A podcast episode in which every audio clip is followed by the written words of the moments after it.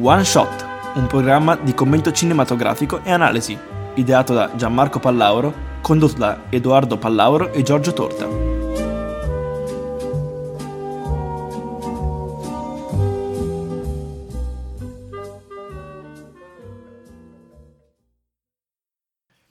Ciao ragazzi, ben ritrovati qua su One Shot, il programma di Samba Radio che scoppietta più di tutti quanti perché è proprio il migliore. Mm, madonna. Sì, altro che Hyperion. schifo. No, Hyperion è un, è un Ragazzi, grande ascoltate Hyperion perché è un gran programma e spacca veramente tutto. Comunque, siamo qua, stiamo esplodendo insieme alla radio perché sono 555 gradi. No, veramente abbiamo 30 gradi nello studio. Cioè, ragazzi, dovete venire qua ad adorarci perché veramente facciamo tutto per voi solo per portarvi il meglio di Samba Radio. Comunque, incensazioni a parte, non dubito che si possa dire, però io lo dico perché sono un latinista.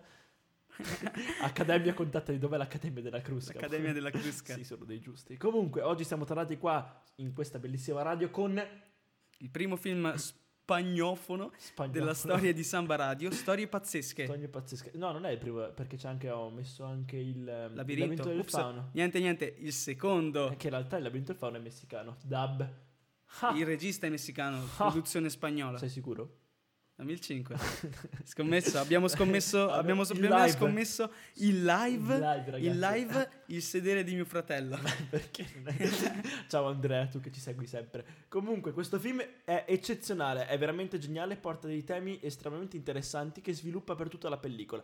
È un po' diverso dal normale, dai film che abbiamo sempre portato qua a One Shot, perché è un film a episodi. Quindi un film veramente anche difficile da realizzare, perché fare appunto sei episodi, legare tra di loro e farne uno più bello dell'altro, insomma, è veramente difficile per il mio. Comunque, mh, breve le tematiche del film, la trama non ve la diciamo perché appunto andremo ad analizzare episodio per episodio, perché ogni appunto... Oh, scusate la ripetizione episodio, non so un sinonimo, se è il sinonimo di episodio. Puntata. ogni puntata, ogni puntata fa schifo. Comunque, ogni puntata ha dei temi veramente interessanti che sono appunto giusti e belli da sviscerare. Bene, un pochino di dati tecnici. Esatto. Il film è stato scritto e diretto da Damian Zifron, regista argentino, e il film è stato prodotto dal- da- dalla Spagna e da una persona molto conosciuta, Pedro Almodovar, che è un regista spagnolo davvero fantastico e molto molto famoso, soprattutto nel suo paese natale, ma anche qui in Italia. Mia mamma, ad esempio, lo adora. E cavolo, comunque è, è bello che un regista molto bravo pro- produca anche dei film molto belli che non sono neanche suoi. Insomma, anche riconoscere la validità di un film di sicuro è un indice di insomma, qualità del regista, presumo. Comunque, ora possiamo lasciarvi qua per un minuto circa con la nostra clip del film che poi Giorgio contestualizzerà. Romina! Adesso te ne vai senza parlare, devi restare muto! Non sai con chi hai a che fare. Ti leverò tutto, fino all'ultimo centesimo, fino all'ultima proprietà che tuo padre ti ha intestato per evadere il fisco. Sarà tutto mio. Adesso siamo sposati, indissolubilmente sposati. Passerò tutti i miei giorni a portarmi a letto chiunque mi ispiri un minimo di fantasia, con qualunque persona che mi dia un grammo di amore. E quando tu chiederai la separazione, prenderò lezioni di recitazione per sedermi davanti al giudice come un cane bastonato e gli dirò che ce la metto tutta, che sto lottando. Così il nostro matrimonio dovrà trascinarsi eternamente. Voglio divulgare su Facebook tutti i tuoi segreti. Ti terrò il coltello nella piaga e lo rigirerò fino a farti urlare di dolore. Dovrai sopportare così tante umiliazioni che la tua unica via d'uscita sarà montare su uno sgabello e buttarti dal balcone. E allora sì, quando la morte ci separerà, quando la tua morte ci separerà, mi terrò tutto io. Bene, contestualizzo come mi ha detto il signor Pallauro. Bravo soldato. Qui avete appena sentito un discorso che fa la protagonista dell'ultimo episodio della pellicola, che è una sposa che è stata tradita dal proprio sposo, proprio il giorno, cioè lei lo scopre il giorno del matrimonio. E appunto, come avete sentito, lei lo minaccia, continua a minacciarlo perché ormai sta impazzendo dal dolore. E cavolo, fa- è davvero impressionante questo discorso, lei è proprio brava. Eh, esatto, poi la cattiveria che ci mette, insomma, manco fosse veramente successo, magari l'è veramente successo, non lo sapremo mai. Comunque partiamo con un po' di curiositudini su questo bellissimo film. Allora, aspetta, aspetta, aspetta. Ah, sì. ah, sì. Il film è stato scritto, come abbiamo già detto, dal regista Damian Zifron nella vasca da bagno dello stesso regista, perché lui dice che è un posto che gli dà pace, che in cui gli piace scrivere proprio. Cioè, io ci penso a sto quiz nella vasca da bagno tutto rammollito, che scrive a macchina o scrive al computer con il rischio che gli cade il computer nell'acqua e che muoia, però scrive comunque, è felice. Sto aumentando il pathos della pellicola che è nascosto anche nella scrittura e nella stesura di questa bellissima sceneggiatura. Comunque, un'altra curiosità invece è che il film doveva inizialmente eh, avere un settimo episodio, un episodio in più, chiamato appunto bonus track, quindi appunto episodio bonus quasi. E però non è stato aggiunto, non so per quale motivo, probabilmente perché era troppo sano rispetto al film e era veramente non era malato. Il film è stato presentato dalla Spagna come miglior film in lingua straniera per gli Oscar del 2015 ed è stato appunto tra, i, tra, tra la rosa dei cinque nominati alla serata finale. Tuttavia non ha vinto perché ha vinto un altro film polacco che si chiamava Ida, se non ricordo male. Mo non l'abbiamo visto, quindi non possiamo giudicare. Comunque, una cosa interessante, una mia curiosità, farina del mio sacco e non del web. Quindi, ragazzi, sono un poeta, non è vero, sono bravissimo, però. Vero, Giorgio? Sei un visionario, si dice. grazie, grazie. Comunque, il film ho notato che, la prima volta che l'ho visto, che il quinto episodio, che poi andiamo appunto a spiegarvi, ha una trama estremamente simile a quella del Capitale Umano, che è un film italiano del 2015, dello stesso anno di questo film, diretto da Paolo Virzì.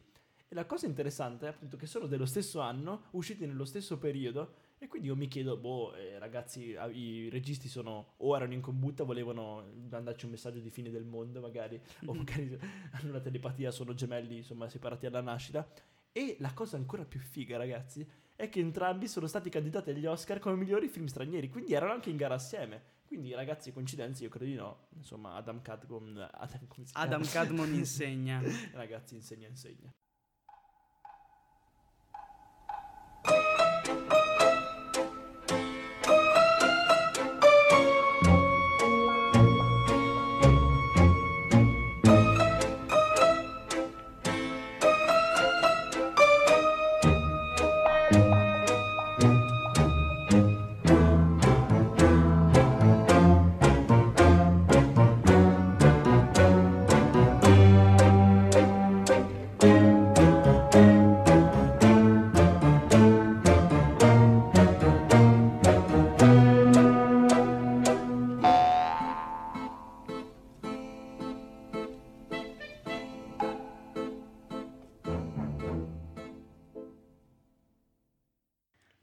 Profondo Rosso, i titoli di testa di questo film sono molto importanti.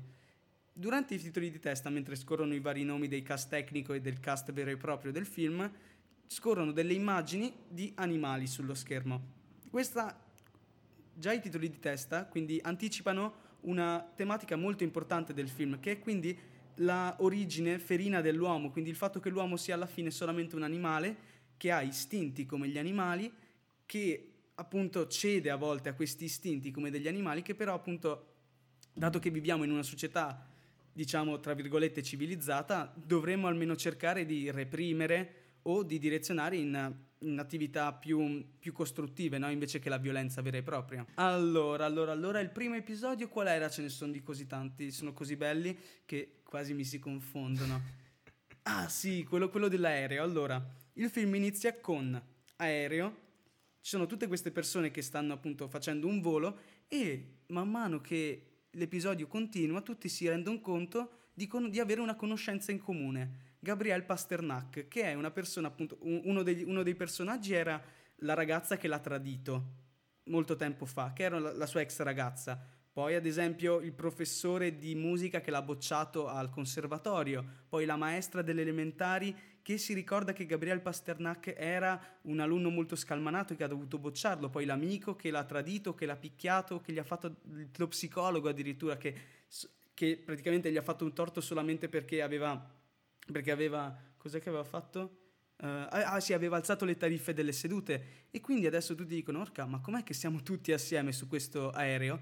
E boom, colpo di scena. L'aereo sta precipitando e l'hostess dice che Gabriel Pasternak è proprio il comandante dell'aereo e tutti quelli che sono sull'aereo stanno praticamente cadendo a terra. Esatto. E è davvero fantastico questo episodio perché si conclude con una delle immagini più belle, credo, ah, di sempre perché l'aereo praticamente cade sui genitori di, Pasterna- di, di Gabriel Pasternak, che è una roba fantastica. E questo, già il primo episodio, noi abbiamo notato che è abbastanza differente dagli altri in realtà, perché punta molto di più sul lato comico e grottesco del film, che comunque fa ridere in moltissimi punti, però fa molto riflettere anche in, questi, in, in, in tanti altri. Allora, i temi principali del, di questo episodio qui, noi abbiamo, cioè, abbiamo detto appunto che forse questo episodio qua eh, è messo all'inizio del film più che altro per introdurci al mood, al mood grottesco, al mood esagerato del film, perché appunto fant- cioè una cosa del genere non potrebbe mai accadere che questo Gabriel Pasternak compra i biglietti con una motivazione diversa per tutte le persone che ha odiato, che tutti questi qui lo stesso giorno appunto riescono a prendere tutti l'aereo riescono, appunto, nessuno ha problemi o cose varie, nessuno si fa neanche una domanda. Oh, cavolo, mi oh, regalano un volo gratis. Oh, un volo gratis grazie a una lotteria. Mm, mm, aspetta, e nessuno, appunto, è una cosa molto strana.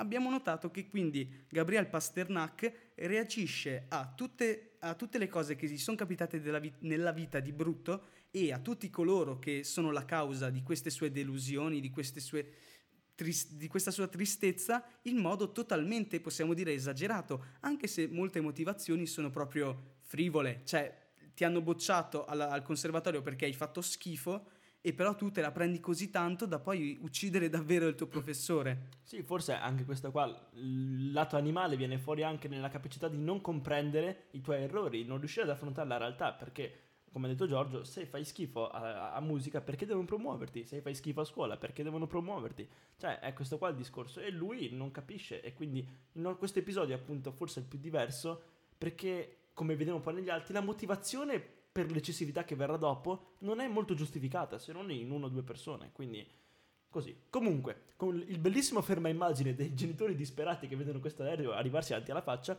riprendono i titoli di testa che poi ci introducono effettivamente nell'inizio del film, quindi proprio dove inizia la pellicola.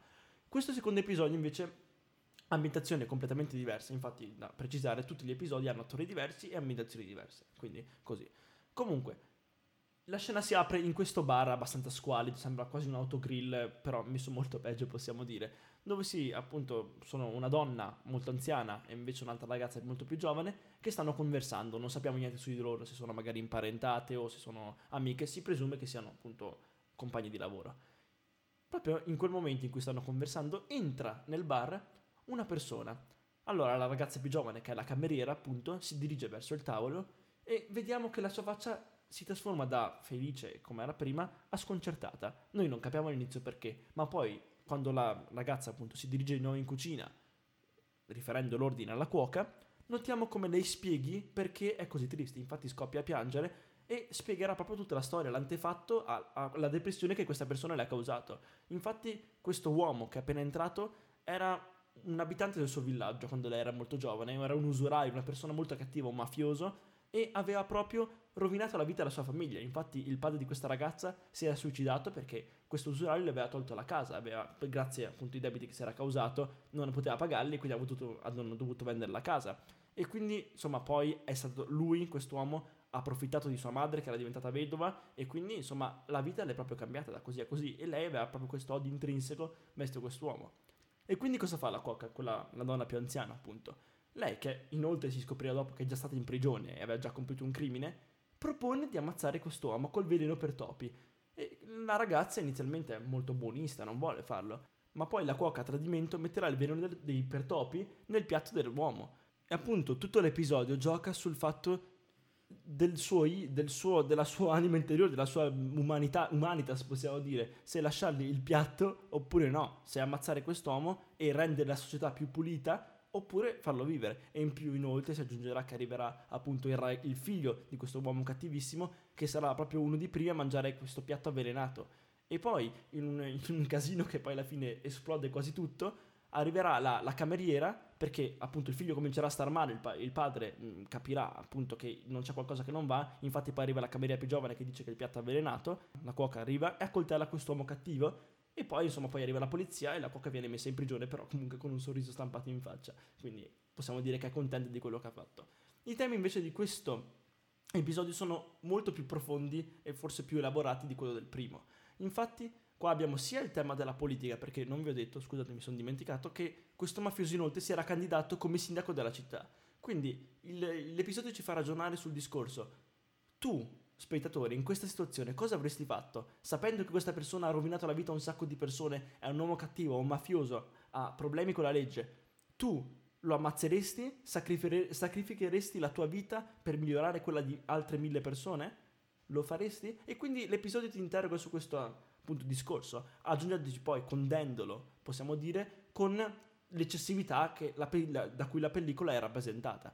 Quindi veramente qua notiamo anche come gli uomini sempre si trasformino in bestie, quindi non ragionino più e qua soprattutto la vecchia decide di fare questo, questo gesto proprio per, per, il bene comune. Lei si sacrifica per la società facendo qualcosa che, anche se non le importa niente, non ha niente a che fare perché non è che ha rovinato la vita lei, e dice, ma si dice, tanto la prigione è bello starci, giochi a carte, ti fai gli amici. E quindi senza problemi accoltella quest'uomo e poi contentissima va in prigione. Quindi qui anche l'episodio è abbastanza significativo. Dunque ora possiamo appunto trasportarci nell'altro episodio. Quello che forse è uno che, dei miei preferiti, ma proprio per l'eccessività che, che cop- copre questo episodio. Infatti la scena si apre con questo paesaggio molto ameno, molto desertico anche, però rilassato col sole, una giornata estiva, e c'è questo uomo che sta andando in macchina, ascolta la sua musica e si imbatte durante la strada in una macchina che sta apposta in mezzo alla strada e va estremamente lento. Quindi una situazione che farebbe innervosire qualunque automobilista, anche se non ha fretta. Lui comincia a suonare il clacson disperato, incazzato nero, e l'uomo non si sposta. Poi, dopo un po', sta macchina, dopo le dovute incitazioni di questo automobilista, si sposta e l'altro lo sorpassa, mandandolo gentilmente a fare in culo. Quindi, proprio senza spellisco la lingua, lo insulta abbastanza e poi lo sorpassa. Succede che poi il, questo automobilista, quello che ha insultato quello che stava in mezzo alla strada, si ferma perché appunto si è, si è bucata una gomma, quindi si ferma ai lati di un ponte e praticamente deve cambiare la gomma, quindi sì, con sto caldo fastidiosissimo, lui è vestito in giacca e cravatta, quindi immaginatevi la scomodità. Comunque tira fuori le varie robe e comincia a montare la gomma. E in quel momento chi arriva? Chi arriva? Quello di prima, questo maccione bruttissimo che lo guarda in cagnesco. Lui capisce ovviamente che questa persona non è uno molto a posto e quindi scappa subito di nuovo in macchina. E da qui comincia a degenerare tutto, veramente una cosa impressionante. Si vedrà l'uomo della, che stava in mezzo alla strada che comincerà a urinare sulla macchina di questo ragazzo, e poi a anche defecare. e a defecare ragazzi senza proprio nessun pudore, poi comincerà a tirarli mazzate sul vetro senza proprio pietà, è incazzato nero, anche se in realtà ha casato lui questa situazione. Poi in qualche modo l'altro uomo riuscirà a scappare, che però nonostante riesca a scappare da questa persona, da questo malato, poi alla fine si girerà con la macchina e cercherà di investirlo e di ammazzarlo perché proprio gli ha distrutto la macchina. Quindi, dopo questo episodio, gli uomini cominceranno a combattersi, praticamente le macchine finiranno giù dal ponte, si incastreranno tra di loro e cominceranno a lottare fino alla morte, come se fossero proprio dei, degli animali, appunto, dei barbari, tirandosi gli estintori in testa, massacrandosi di botte, e finirà l'episodio con l'esplosione delle entrambe le macchine appunto causate dal, dalla benzina che esce fuori e che poi prende fuoco. E poi l'episodio finisce con i camion dei, il camion attre, i, ca, i carro attrezzi che aveva chiamato inizialmente l'uomo con la gomma rotta che arriva e insomma scopre il disastro. Quindi anche qui il tema sempre delle, delle persone che non riescono a controllarsi. E qua ci fa anche riflettere sul discorso di chi è la colpa. Chi è che ha ragione nel comportarsi in modo così schifoso? Perché è effettivamente l'automobilista che sta in mezzo alla strada, che è lui che ha infastidito il primo automobilista, o è l'altro che ha mandato gentilmente a fare in culo, oppure è l'altro che gli ha cagato sulla macchina. È un continuo scambio di ruoli su, che mette in dubbio lo spettatore da che parte stare. Per chi dobbiamo tifare? Per il ragazzo che ha, ha mandato appunto a quel paese l, l'altro guidatore, oppure per l'altro uomo che effettivamente non, è, non ha fatto niente, che è stato insultato. E quindi sempre qua il film ci fa riflettere su veramente la posizione che lo spettatore deve coprire, cosa per chi deve tifare. E qua sempre appunto il tema dell'uomo che non riesce a controllarsi, che in situazioni così semplici impazzisce e si rovina la vita. Infatti questo episodio ci fa anche inoltre riflettere su quanto poco basti per cambiare la vita da, da, da, così a così, in sostanza. Incredibile, basta che una persona vada un po' lenta in autostrada che ci muori. Quindi è estremamente interessante.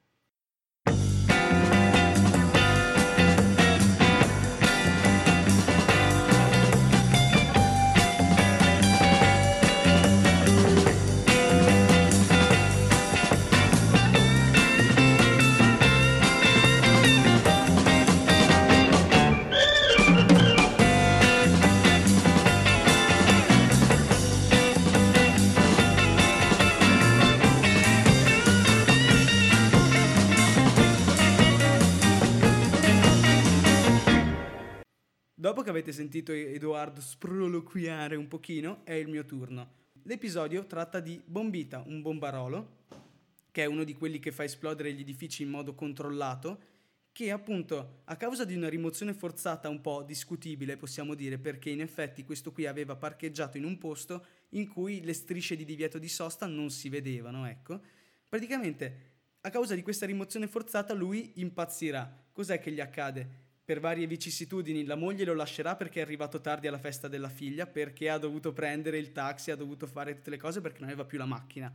Poi, andando a pagare la multa, lui esagererà spaccando un, un estintore contro il vetro dello sportello e la ditta appunto lo licenzierà.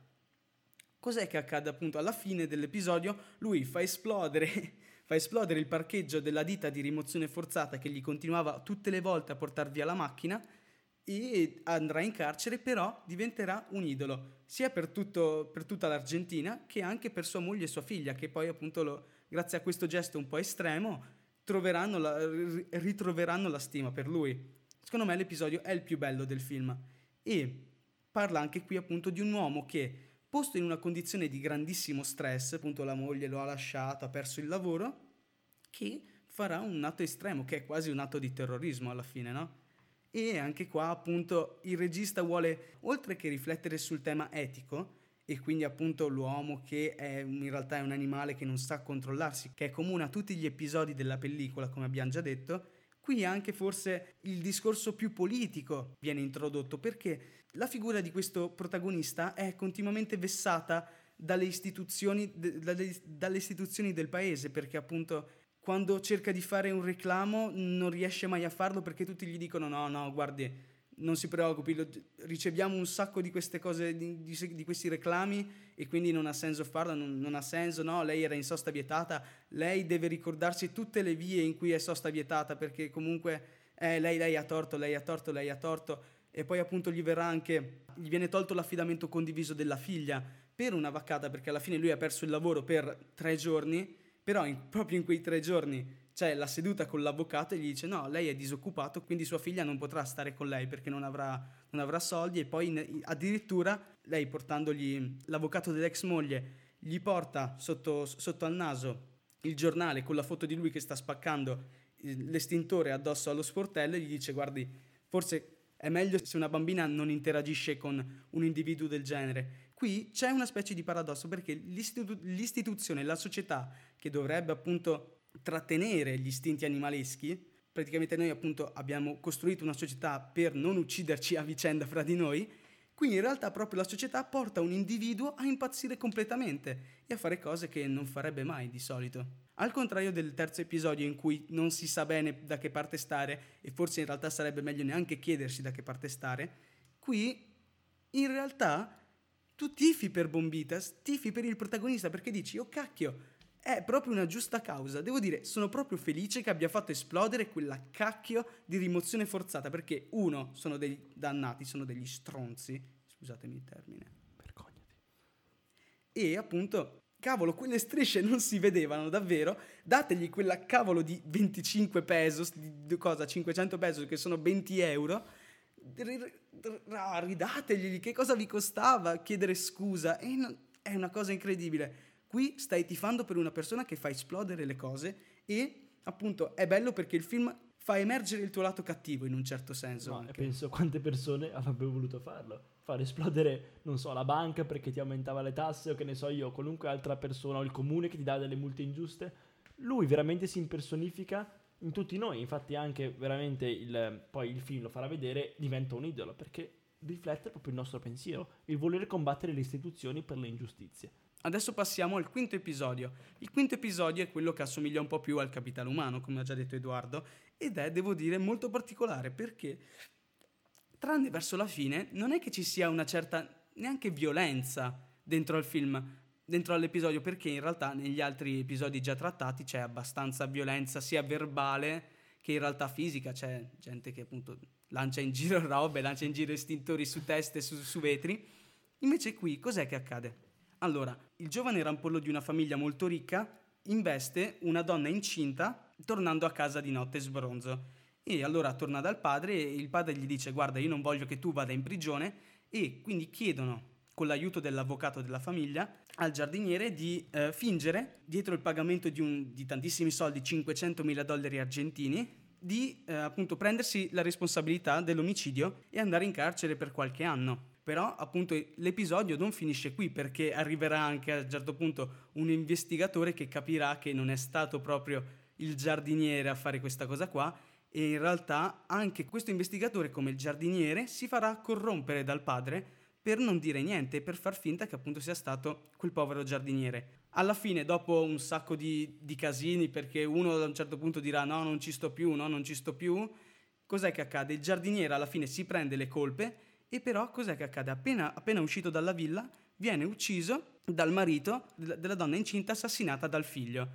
Allora, questo episodio qui devo dire che è quello che, riguardandolo, mi mette più ansia e mi mette anche un sacco di tristezza allora, è, è, è, quello che ha la struttura più simile a un noir. A un noir anche forse mi ricordava un po' i fratelli Cohen, perché c'è questa cosa che tutti possono essere corrotti, che continua a rigirarsi la frittata. La, la trama non è mai quella che sembra, c'è, gente, c'è sempre qualcuno che ha un piano nascosto per guadagnare più soldi e che appunto anche qui porta in risalto la condizione animalesca, ferina dell'uomo, però in modo diverso, perché non è che ci sia gente, tranne appunto, come abbiamo già detto, il marito nel finale, che commette atti di violenza. Cos'è che accade? Qui forse la critica viene più veicolata verso l'avidità degli uomini e anche la debolezza di questo padre di famiglia, che è alla fine il protagonista, che non vuole davvero far assumere al figlio la responsabilità di un suo gesto. Mia madre, mentre lo stavano guardando, mi aveva detto: Guarda, se tu facessi una cosa del genere, cioè io ti prenderei per i capelli, perché ce li ho anche lunghi, quindi non è tanto difficile,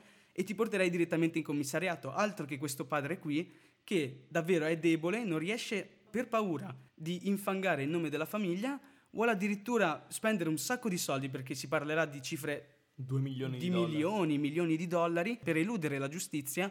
E cavolo, questo ti fa davvero riflettere anche su appunto la, come la condizione animalesca non sia solamente attraverso la fisicità, attraverso il fisico, però anche attraverso il pensiero, tutti questi uomini che sono sottomessi al denaro, che tutti vogliono raggiungere un vogliono avere sempre più soldi. E di sicuro anche qua una critica non velata alle istituzioni, proprio all'istituzione della, della giustizia e dell'avvocato appunto, quindi del...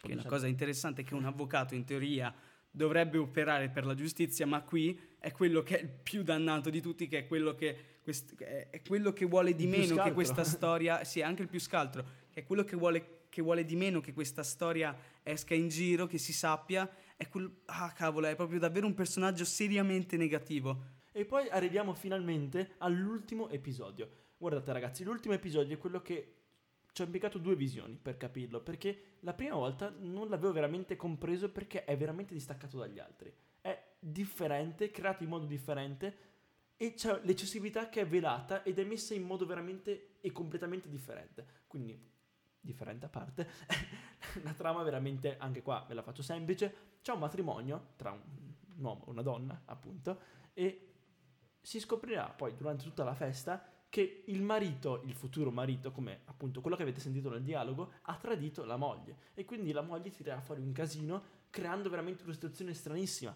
E il finale sarà proprio quello più interessante, veramente perché i due, dopo aver litigato, dopo essersi quasi menati, quasi ammazzati, una cosa incredibile, cominceranno a fare l'amore davanti a tutti e le persone si dilegueranno appunto lentamente dalla stanza per lasciarli copulare in santa pace, possiamo dire.